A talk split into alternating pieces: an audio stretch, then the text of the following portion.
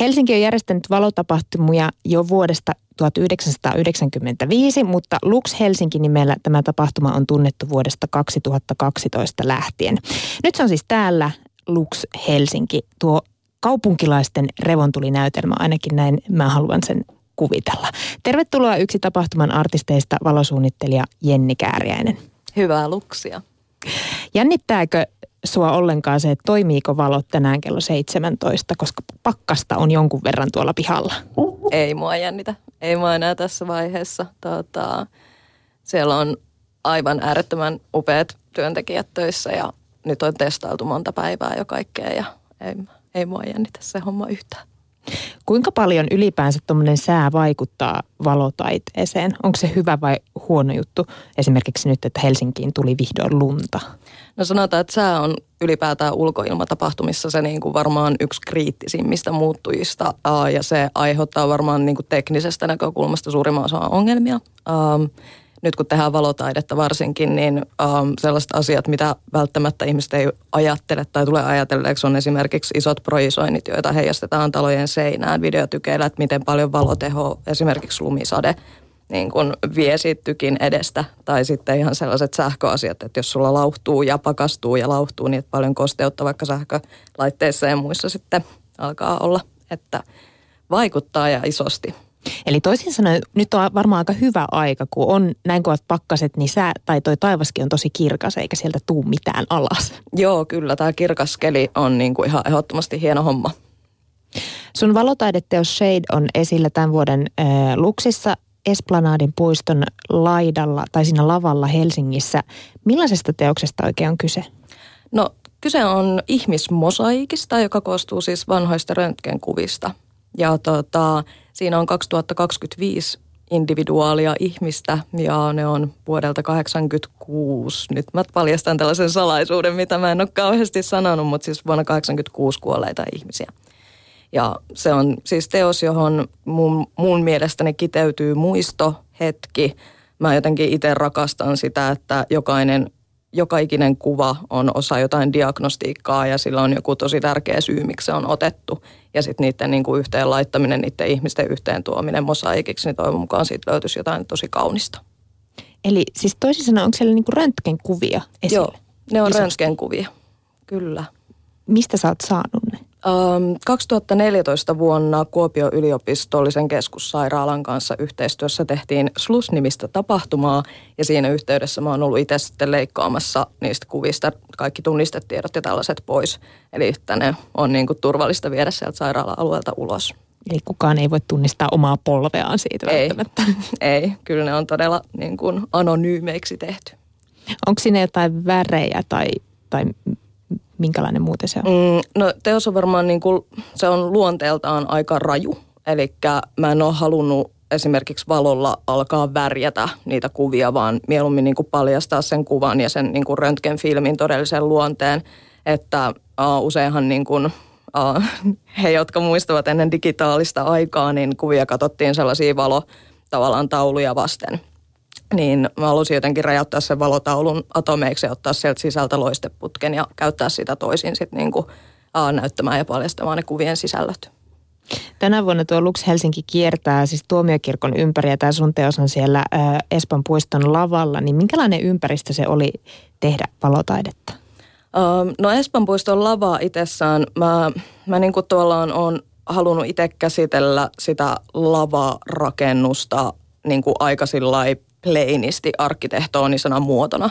Eli se on niin kuin lasi-ikkunoin, joissa on tosi sellainen tiukka rytmi äh, niin kuin ikkunoiden freimeissä. Eli ottaa tavallaan sen muodon siitä, tutkia sitä niin kuin suhteessa niihin röntgenkuva-mosaikkeihin ja tavallaan vahvistaa sitä niin kuin ikkunoiden heijastusta ja muuta. Että arkkitehtonisesti mä en ole halunnut kauheasti ajatella sitä niin kuin paikkaa jotenkin tarinan kannalta, vaan ihan puhtaan teknisesti. Kuinka paljon muuten sä tarvit johtajaa, että se tommoinen teos onnistuu? Jaa. Jaa. Ähm. No mitähän tuohon nyt sanoisi? Äh, siis kä- käytännössä tollainen teos onnistuu siis vain ja ainoastaan hitsiläinen, nyt mun on pakko kyllä varmaan purkaa vähän prosessia tähän vastaukseen. No niin, okei, eli jos ajatellaan, että mitä tavallaan aikoinaan tapahtui, että teos pystyy onnistumaan, niin se tarko- tarkoitti tietysti sitä, että sulla on olemassa joku rahoittaja, sulla on olemassa työvoima siihen, ja sitten kun puhutaan niin kuin teoksesta, joka tehdään käsin leikkaamalla joka ikinen elementti ja niittaamalla jokainen elementti sitten kiinni sellaisiin puukehyksiin, se tarvitaan aika paljon porukkaa, koska siinä muuten kestää helposti vuosi, jos sitä yksi rupeaa tekemään. Uh, eli tavallaan, että lähtee sieltä rahoituksesta, sen jälkeen niistä ihmisistä, jotka sen tekee, ja sitten tarvitaan yhteistyökumppaneita, jotka pystyy antamaan niin kuin materiaalilahjoituksen tai sen, niin kuin, ovat suostuvaisia ystävällisesti auttamaan kuvien saannissa, ja sen jälkeen tarvitaan paljon kolme D-mallinnusta, eli tavallaan sitä mun omaa suunnittelutyötä siitä, miten se laitetaan, ja sitten tarvitaan vielä porukka, joka oikeasti rakentaa sen turvallisesti kasaan. Ja sitten vielä vähän valvontaa ja purku. Ja tämä kaikki, siis neljä päivää voi nähdä, että niin kuin mitä, mitä tämä kaikki tarkoittaa siis käytännössä ja konkreettisesti. Valotaiteilija Jenni Kääriäinen, mitä sulle toi valo ylipäänsä merkitsee? Öö, no valo mulle merkitsee öö, hyvin, hyvin moninaisia asioita. Öö, mä itse ehkä enemmän, mun, mun, mun olemukseen kuuluu paljon se, että mä tykkään käsitetaiteesta ja mä tykkään käsitteellisyydestä ja symboleista. Eli valo merkittää mulle niin kuin hyvin moninaista, oli se sitten niin kuin toivoa, pelkoa, ähm, niin kuin pimeyden kautta ahdistusta. Eli äh, se tarkoittaa jotenkin käsit, niin kuin useita käsitteitä, joissa on voimakkaasti joku tunne läsnä. Minkälaiset mm. jouluvalot sulla muuten oli? Ei mulla ei ollut jouluvaloja. Okei, okay, oli mulla. Mulla oli sellainen nuotio, jolla mä paistoin joulumakkaran. Joo. Mutta tota, ähm, valon merkitys muuttuu mulle joka kerta äh, tavallaan, kun projekti vaihtuu.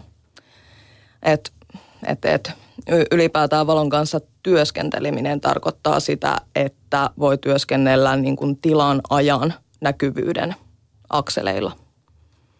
Millaisesta valoteoksesta sä itse oot viimeksi vaikuttunut? Tota, no mun tarvii sanoa, että mä oon kyllä nytten ihan ehdottomasti vaikuttunut yhdestä Lux Helsingin teoksesta, joka on tuossa Tuomiokirkon edustalla Rölliridan pääterolaineen. Tota, semmoinen kupariputkesta valmistettu teos, joka niin kuin paitsi, että se on niin kuin estetiikassa on äärettömän kiinnostava, niin myöskin siinä, miten se yhteisöllistää ihmisiä käyttämään ikään kuin kaupungin valaistusta miniatyyrikoossa. Eli se interaktio on mun mielestä siinä todella onnistunut. Jenni Kääriäinen, sä oot tehnyt muutakin kuin valotaidetta. Sä oot muun muassa vastannut Slushin visuaalisesta ilmeestä viimeiset viisi vuotta sekä ollut tekemässä Flow-festivaalia ja jopa Tuska-metallimusiikkifestivaalia. Mutta yksi seuraavista sun töistä on siis tämän Lux Helsingin lisäksi Lahden M M-kisoissa. Miten tämmöinen valohipsteri päätyi tekemään hiihtoniilojen kanssa yhteistyötä? Tota... Pyydettiin apua. Ajattelin, että voin auttaa tai että mulla saattaisi olla osaamista auttaa niissä asioin, jo, joihin apua tarvittiin. Um, ja päädyin siis sinne niin kuin su- suunnittelijan ominaisuudessa ratkomaan sellaisia niin kuin yleisö, yleisöviihtyvyyteen liittyviä asioita. Nyt niin kuin varmaan kar- karkeasti sanottuna ravintola-alueita ja sellaisia niin kuin paikkoja, joissa niin kuin se live-yleisö fyysisesti sitten majailee. Mistä sä aloitat tuollaisen suunnittelun, kun siellä varmaan on ollut vanhat tavat tehdä, niin jotenkin meet sä sinne paikan päälle ja kuvittelet ne vanhat ja mietit jotain uutta, vai miten, miten se lähtee se suunnittelu? Mm, no uskon vahvasti siihen, että jokainen prosessi täytyy ensinnäkin kustomoida, äh, eli että mä en, niin kun, mä en halua ajatella koskaan niin, että mulla olisi joku yksi tapa toimia. Äh, Ehkä se ainoa yhdistävä tekijä on se, että ensimmäisessä vaiheessa pyrkii saamaan niin paljon tietoa siitä projektista kuin mahdollista. Eli se kuunteleminen on ensimmäinen asia, että sä pystyt ruveta kustomoimaan ja ymmärtämään.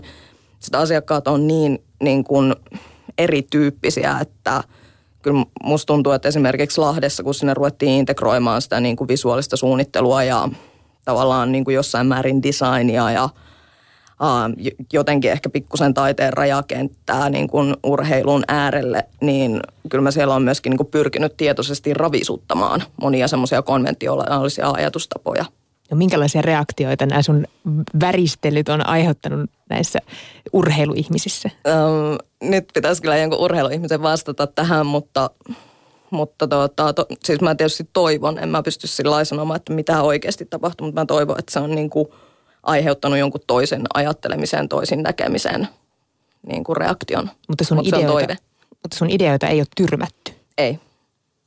Helsingin Sanomat kirjoitti, että tapahtumien ilmeestä on tullut viime aikoina usein esiintyjiäkin tärkeämpää. Allekirjoitatko tämän väitteen? Tota, no jossain määrin joo. Ehkä, ehkä sellainen, että mä, mä uskon siihen, että tapahtumilla on mahdollisuus pärjätä itsenäisinä yksikköinä paremmin silloin, kun äh, tavallaan se niiden kiehtovuus tai viehättävyys ei perustu niin sanottuun headliner-syndroomaan, eli siihen, että miten kova pääesiintyjä sulla on minäkin vuonna.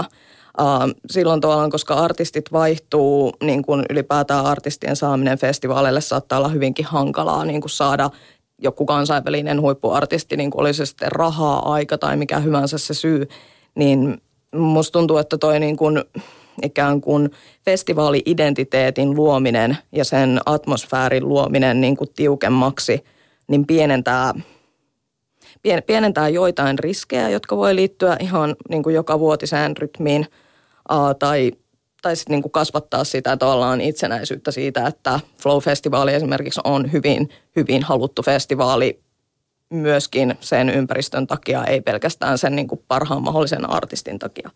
Niin ja Flow on varmaan kuuluisa myös siitä, että siellä on paljon artisteja, mistä kukaan ei välttämättä kuulu mitään ja tulee silti paikalle. Just näin. Ja kyllä mä niin kuin toivisin, että jos tällä niin kuin omalla alalla tai visuaalitaiteilla tai ä, tapahtumasuunnittelulla jotain annettavaa olisi tulevaisuudelle, niin olisi nimenomaan se, että pystyttäisiin luomaan sellaisia ympäristöjä, joihin ihmiset tulisi sen ympäristö- ja viihtyisyyden takia, joka antaisi sitten taas mahdollisuuden nuorille uusille bändeille esimerkiksi päästä pinnalle. Mitä sä sitten, mistä sä haet, Jenni, sen inspiraation, kun sä oot se tyyppi, joka tekee sen hyvän ilmapiirin sinne festivaaleille tai sen visuaalisen ilmapiirin? Mm. No... Tota, mä oon ehkä siinä mielessä kumma artisti, että, että, että tota, mä, mä ajattelen tosi vahvasti ihan siis raakaa data-analyysiä tai sitä, että niin kun, mä, en, niin kun, mä pyrin ottamaan niin paljon sitä tietoa vastaan kuin mahdollista, myöskin siis elämään niitä prosesseja läpi ja yleensä asiakas itse tietää parhaiten, mitä tarvitaan, miksi se tapahtuma on synnytetty, Um, miksi sinne halutaan just niitä ihmisiä puhumaan tai esiintymään, ja jos sä niin kuin pystyt kuuntelemaan sen idean ja viemään sitä vielä eteenpäin niin kuin toisella tavallaan tulokulmalla, niin se, silloin tavallaan se, niin kuin, se niin kuin tavallaan tuotos syntyy itsestään, koska sä saat niin paljon päähäsi tietoa, että sen on pakko jossain vaiheessa kulminoitua toteutukseksi, koska sä oot niin kuin siinä asiassa ammattilainen. Tunnet välineesi ja sillä, että siinä on joku semmoinen vähän, että jos, jos sulla on riittävästi dataa sisässä, niin se data muodostuu visuaaliseksi suunnitelmaksi tosi niin kuin itsestään ikään kuin. Ja yhtäkkiä sä tiedätkin kaikki värit ja kuviot. Niinkö? Joo, joo, väittäisin näin. Siistiä. Tämä voi kuulostaa suurmysteerille, mutta jotain sellaisella päänsillä tapahtuu. No no hyvät radat sulla päässä sitten. Mutta esimerkiksi äh, Slushissa ei filistellä vaan jotenkin festareiden tavoin, tavoin, vaan siellä kerätään sitä informaatiota, kuunnellaan puhujia. Kuinka paljon tilasuunnittelun kannattaa ympätä jotain näyttäviä ja vaikuttavia yksityiskohtia, niin ettei kuitenkaan vie liikaa yleisön huomiota tai keskittymistä siitä itse tiedosta ja informaatiosta, mitä, mitä siellä kuuluu? Tota... Mitähän tuohon sanoisi? Onpas vähän hankala kysymys. Uh, tekisi mieli sanoa, että kyllä sä tiedät, milloin meni liian pitkälle. Mut tota... Mut mietitkö, mieti, mietitkö tommosia asioita? Um, no mä en ehkä se, niin kuin, mä en, mä en ehkä se, en, en itse asiassa mieti, en. Mä en itse asiassa mieti sitä, että paljonko, paljonko jotenkin, vie, viekö jotenkin huomioon tai muun, koska mä jotenkin ajattelen, että maailmassa on ilmiöitä, joiden on oltava keskenään tasavahvoja. Jos mä teen huippusuunnittelua, niin on oltava huippupuhujat. Uh, vois, niin kuin ehkä karaktäärisesti voisi sanoa, saako tämä kiroilla, että on huonohko esitys. Se on hyvä.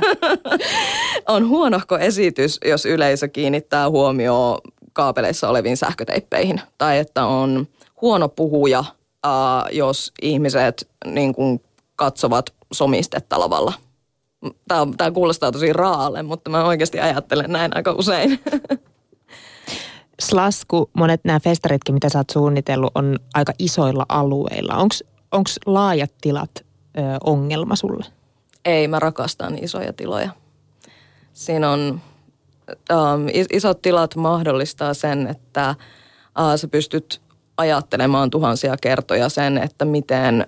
Niin kuin, että millä eri tavoilla ihmiset saattaisivat käyttäytyä siellä, mitä eri reittejä ihmiset saattaisi käyttää siihen, että ne päätyy paikasta toiseen ja sitten mitä ne voi nähdä siinä reitin varrella. Ei, ei ne on ihania. Mitä isompi tila, niin sitä kiehtovampaa se jotenkin tuntuisi olevan. Jos sä saisit valita yhden yksittäisen elementin tehosteeksi, niin olisiko se valoa, ääntä, kuvaa vai jotain ihan muuta? Mm, sun tarvii antaa mulle nyt projekti tähän ekaksi.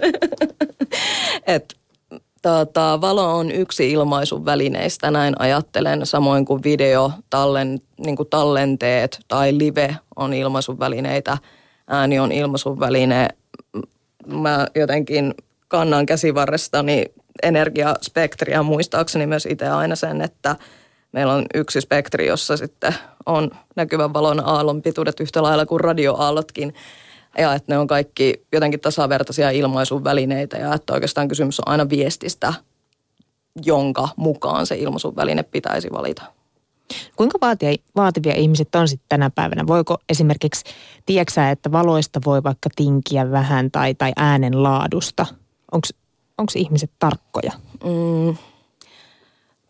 Mun mielestä kulttuuri on muuttunut jossain määrin, mutta ne ei ole vieläkään niin tarkkoja kuin mä haluaisin, että ne olisi. Että mun mielestä asiakkaat esimerkiksi tai tapahtumajärjestäjät tai ähm, niin kuin yleisö itsessään, niin ähm, että... Niin kuin, että mun mielestä se vaatimustaso voisi vieläkin koventua, koska se haastaisi myös meitä tekijöitä niin kuin entistä enemmän uh, pyrkimään vielä parempaan, ottamaan käyttöön uusia teknologioita.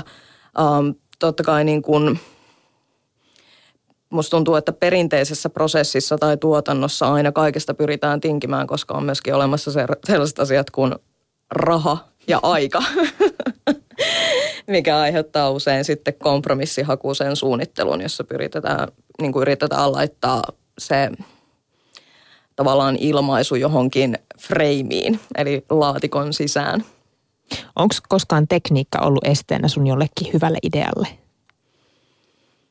Mm, ei ole kyllä vielä koskaan ollut. Aina on löytynyt ratkaisu. On. Totta kai siinä on myös se, että... Että, että kun asioita ammatikseen tekee, niin sä myös tunnet aika hyvin sen teknisen puolen ja ne ideat on myös sillai, ei missään nimessä tekniskeskeisiä, mutta sillai niin kuin teknissidonnaisia, että kun idea alkaa puskea päästä, niin sä suunnilleen tiedät, millä menetelmällä se tehdään siinä samalla. Tarkoittaako se sitä, että sulle, sun ei koskaan tarvinnut tehdä mitään hätäratkaisua, kun joku ei yhtäkkiä toimikaan tai mene niin kuin suunniteltiin? On varmasti. On varmasti. Itse asiassa äh, mä voin vaikka nyt ihan silleen suoraan sanoa, että vaikka nyt tässä Luxin teoksessa, niin ihan toissa päivänä on tehnyt niin sanotun hätäratkaisun. Mun mielestä se on oikeastaan luonnollinen osa prosessia, että kun saatiin kamat sisälle pystyyn ja sitten tavallaan äh, alkuperäinen palollinen idea ei toiminut sellaisena kuin oli ajatellut, niin sitten se tavallaan muutetaan. Eli periaatteessa vaan luodaan lisää jotain. Niin, että. Tavallaan, että se esimerkiksi pystyysvaiheessa se teos sitten kuitenkin syntyy vasta siinä tilassa, siinä hetkessä, kun se on oikeasti fyysisesti olemassa. Mutta en mä kyllä oikeastaan niin kuin hätäratkaisuksi mä en sanoisi oikeastaan mitään, että se on ehkä semmoinen luonnollinen osa prosessia vaan. Kuinka paljon sitten tämmöisellä visuaalisella ilmeellä voi tuottaa ihmisille jotain toivottua tunnetta? Kuinka paljon sä voit niin sanotusti manipuloida ihmisiä? Uh, tai ihmisten tunteita? Mm, tota, tota. en mä en halua sanoa, että paljonko ihmisten tunteet manipuloituu, mutta siis sellainen, mistä mä oon niinku hyvin varma ja jonka mä oon niinku itsekin havainnut, on se, että pystyy niinku käyttäytymiseen vaikuttamaan. Uh, ihan todella simppelinä esimerkkinä vaikkapa semmoinen asia kuin, että jos sulla on kesäfestivaaleilla illan hämärtyessä baarialue ja sä lyöt sinne hyvännäköiset valot päälle, se tehostaa henkilökunnan toimintaa, nopeuttaa anniskelua uh, ja se parantaa niin kuin kaikkia mahdollisia toimintoja niin paljon, että niin kuin esimerkiksi myynti tehostuu. Kaikki pääsee parempaan, halutumpaan ratkaisuun, jossa jonottava yleisö on iloisempi ja sitten tietysti niin kuin myyjä tekee paremmat fyrkat. Ja asiakas et, löytää sieltä rahapussista oikeat niin, setelit. Että nämä on niin kuin tosi pieniä ja simppeleitä asioita, jotka sinänsä käy hyvinkin järkeen, mutta siis että tuommoisia niin kuin mikrotason asioita, kun niitä on satakunta niin kuin sitten tapahtuma-alueella, niin yllättäen se vaikuttaa aika paljon käyttäytymiseen. Tämän vuoden Slushiin rakennettiin vapaaehtoisten voimin tuhatkolmesataa onnenkalun yhteisöllinen taideteos, jonka alivieraat kävelivät ensitöikseen. Mä en ole ihan varma, mutta mä voisin kuvitella, että moni kiireessä tapahtumaan sinkoava kongressivieras ei välttämättä ehkä hoksannut edes jotenkin tätä taideteosta, mutta haittaako se sua, että kaikki ei välttämättä edes huomaa, mitä sinne on tehty? Ei, ei, ei missään nimessä haittaa. Ähm, ylipäätään jotenkin, niin kuin vaikka yleisömassat ja muut on suuria, niin mä ajattelen niin, että äh, taidetta täytyy tehdä loppujen lopuksi siitä näkökulmasta, että jos yksikin ihminen vaikuttuu tavalla tai toisella, eli ajattelee asiaa tulevaisuudessa uusin silmin, niin se on riittävää. Et mä, mä, mun mielestä taidetta ei voi tehdä silleen, että on vähintään miljoona ihmistä pitää nyt niin kuin jotenkin avata silmänsä ja olla tosi vaikutteita, vaan että se on jotenkin niin kuin, että yksi kerrallaan. Ähm, jos joku ei huomaa, niin se ei huomaa. On myös paljon semmoisia asioita, mitkä ihmiset vaan aistii, vaikka ei välttämättä koskaan ymmärtäisikään niitä. Mikä sulle itselle on paras palaute? Mm. No mä ehkä... pidän eniten sanasta kiinnostava. Et jotenkin mm, mä en ole semmoinen suunnittelija, joka kos, varmaan, varmaan välttämättä koskaan tulee työskentelemään suoranaisesti esimerkiksi kaunis, niin kuin ihastuttava, efektiivinen, massiivinen sanoja ympärillä. Muakin niin kuin kiinnost, kiinnostaa sana kiinnostava. niin kuin se, se, se, että jos, jos joku ihminen on... niin kuin oman, niin kuin tavallaan oman kokemuksensa kautta alkanut ajatella toisinsa tai tullut haastetuksi niin kuin omassa näkökulmassaan tai niin kuin hahmottanut maailmasta jonkun pienen yksityiskohdan toisin, niin se on jotenkin se paras palaute, minkä voi saada. No sulla oli ainakin kiinnostava ratkaisu myös tuonne Helsingin messukeskukseen. Sä toi tuhat heinäseivästä ja sataviisikymmentätuhatta kiloa kiviä, sammalia, pajuja ja siankärsämöitä. Miksi sä halusit tuoda startup-tapahtumaan suomalaisen metsän hengen? Um, no nyt tulee sitten ihan tätä höpö-höpö-kamaa. Äh, jo, jostain syystä viime vuoden tammikuussa...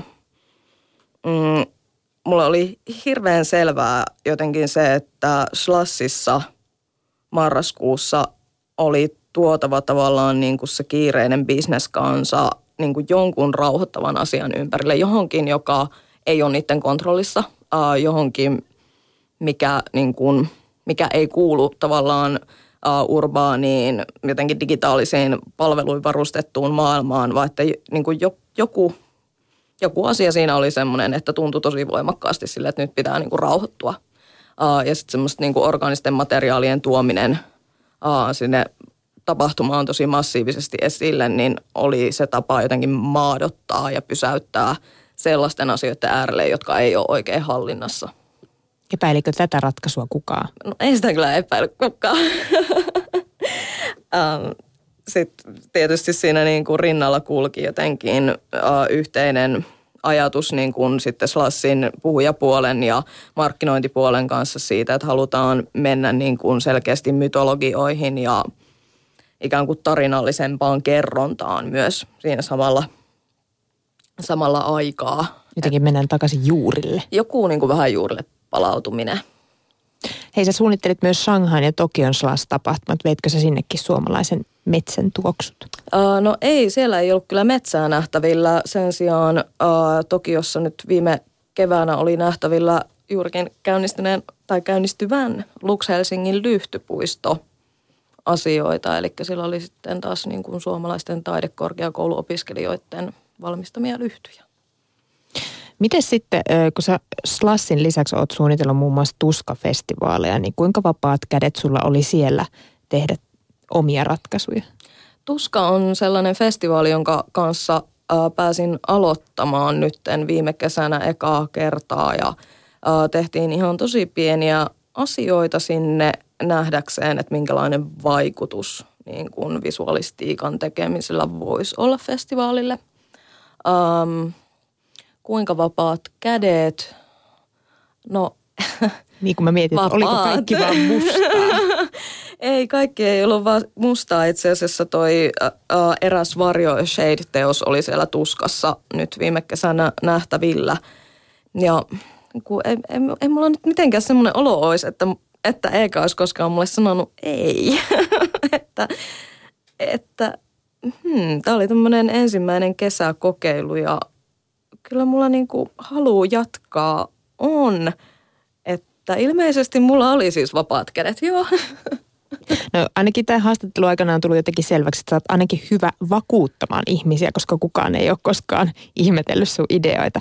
Mutta Jenni Kääriäinen, sä oot ö, päässyt tekemään paljon erilaisia visuaalisia ilmeitä, ilmeitä aika isoihinkin tapahtumiin, mutta onko sulla joku sellainen henkilökohtainen suosikki, mikä olisi sulle itselle jäänyt eniten mieleen sun töistä? Mm, tota, tota. Vaikea on silleen sanoa kyllä yhtä. On, mä oon kauhean huono nyt jotenkin tässä niinku yhden ääneen sanomisessa. Öö, ylipäätään niinku, no siis jos voi vastata niinkin pyöreästi kuin, että Slushin talkooprojektit on semmoinen yksittäinen asia. Se on jotenkin semmoinen mun oma, oma niinku missio ja tahtotila siitä, että jotenkin sadat ja sadat niin kuin ihmiset, jotka ei ole päivittäin taiteen tai luovan prosessin kanssa tekemisissä, niin ne saa mahdollisesti niin kuin ensimmäisen kosketuspinnan kymmenestä kahteenkymmeneen vuoteen käsillä tekemisen taitoon ja sitten siihen, että ei haittaa, jos ei osaa, tekee vaan. Ei ole olemassa mitään ohjetta, miten valmistetaan vanhasta piirilevy, roska, tavarasta, lavasteita, vaan, vaan joku siinä, että niissä prosesseissa vaan lähdetään tekemään, jos joku kysyy, että miten se tehdään, niin aina vastaus on, että en tiedä, keksi. Et ne niin kuin talkooprojektit on semmoisia, mitkä mulle jotenkin tuntuu itselleni semmoisille tosi tosi tärkeille. Että se on ehkä parasta, mitä mä sitten loppujen lopuksi pystyn ehkä niin kuin itse sisältä käsin antamaan eteenpäin. Toihan kuulostaa jotenkin tosi hienolta, että sen lisäksi, että ihminen luo jotain, niin se varmaan luo itsensä tietyllä tapaa uudestaan, kun joutuukin lähteä kehittelemään itse jotain, ei tulekaan ohjeita.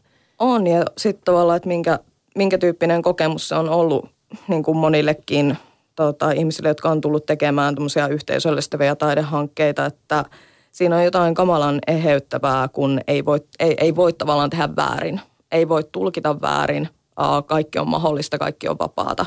Siinä on joku semmoinen, mikä saattaa niin kuin arjessa olla hyvin omituista. Mm. Mitä voi käydä Ikean huonekaluille. Tota, äh, Jenni Kääriäinen, kerro vielä tähän loppuun, että minkälaisesta unelmatyöstä sä vielä haaveilet? Mitä haluaisit tehdä? Hmm. Jaaha. Vai onko kaikki jo tehty? Ei, kaikki ei ole tehty. Um, on, nyt nyt on, on siis todella, elän joka päivä sellaista elämää kuin haluan ja niin kuin teen jotenkin päivittäin sellaista, sellaisia projekteja kuin toivon ja teen niitä semmoisten ihmisten kanssa, joita kunnioitan. Mun on vaikea sanoa, että mitä muuta mä voisin niin kuin unelmoida tulevaisuudelle. No mutta se jää nähtäväksi. Kiitos Jenni Kääriäinen, että pääsit meille käymään. Kiitos tosi paljon.